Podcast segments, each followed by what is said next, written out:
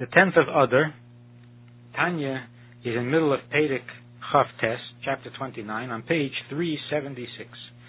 The Alter Rebbe has begun to describe the condition of Timtum Halev, the, the, the plugged heart, the, uh, the, the insensitivity of a heart, when it is smug and complacent, and can't be moved, and can't be inspired, even though he is thinking about the greatness of God, and he understands the greatness of God, and yet it doesn't move him. That's the condition. What is the cause?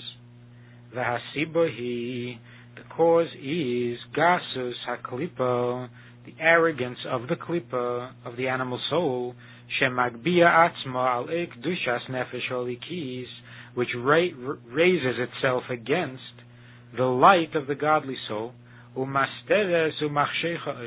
and it darkens and blocks the light, the godly soul's light. In other words, normally, an animal soul offers a conflicting or an opposite suggestion. The godly soul wants to do a mitzvah, the animal soul says no. The godly soul doesn't want to do an aveira, the animal soul says yes. That's the function of a normal animal soul, to provide an alternative, to provide a choice. But at times, the animal soul becomes so arrogant that it not only offers another suggestion, but it rejects and blocks the godly soul's suggestion. The godly soul's imp- impulse or input, ulizes. And therefore, since the problem is not, is not the normal problem of a temptation of Yetzer Hara, but the problem is a condition of arrogance, that's why the solution is that tzarich levacho ulashpilo It has to be humbled and has to be brought down to the earth. And that's the idea of splintering, the idea of shattering. Shattering means letting out the arrogance, bringing it back down to its normal size. Now, how is this done? How does one shatter the arrogance of the animal soul? He has to set aside times to humble himself.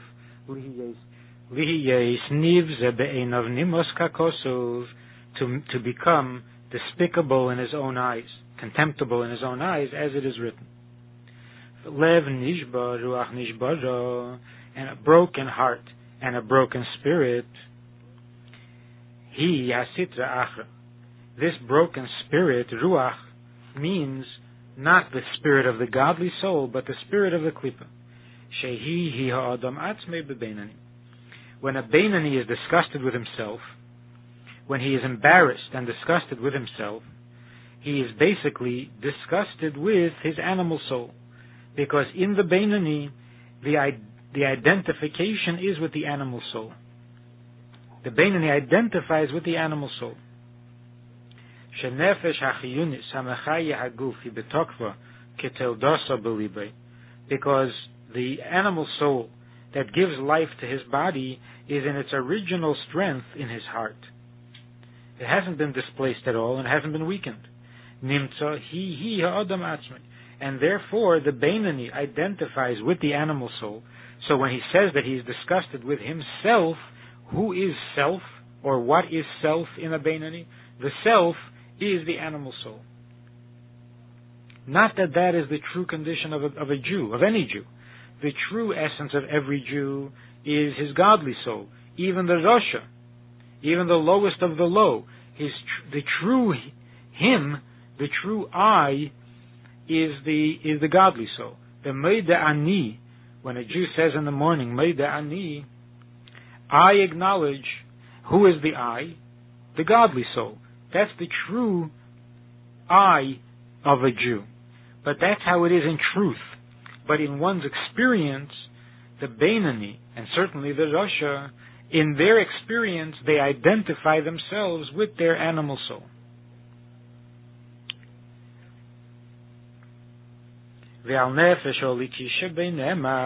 And concerning the godly soul that a Jew has, concerning the godly soul, it says, Nishoma Shanasato bi in the davening.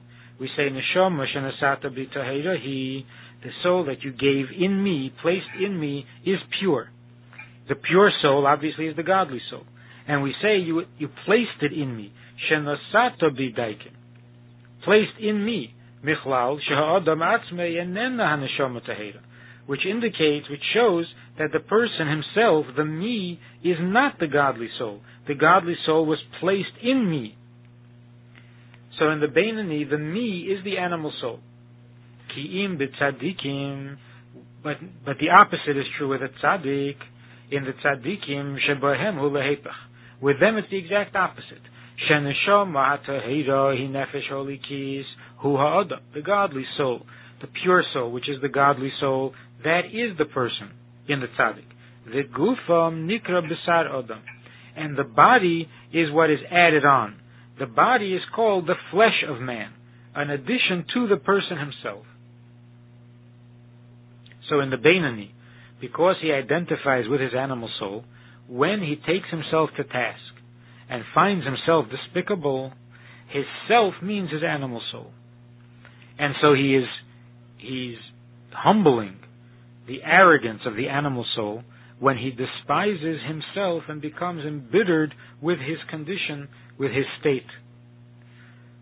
And in that way he breaks the arrogance of the of the animal soul. And by breaking the arrogance, he breaks also the the complacency and the smugness, so that he is once again free to be inspired, to be motivated, animated, and so on. In the Hayom Yom for the tenth of Adar, the Rebbe writes that Bebirchas Hamozin, Keidim Mayim Achreinim, Emrim al Naris Bovel, Lam Natseach Ben Gines, Avorcha and Zechelik. B'yom she'ein Emrim Beitachnan, on a day in which we don't say Tachnan, we say Shir HaMailes B'shuv, we say Levnei Keirach, Avorcha and Zechelik. Acha Mayim Achreinim, and after washing Mayim Achreinim, then we say Vayedaber Elai.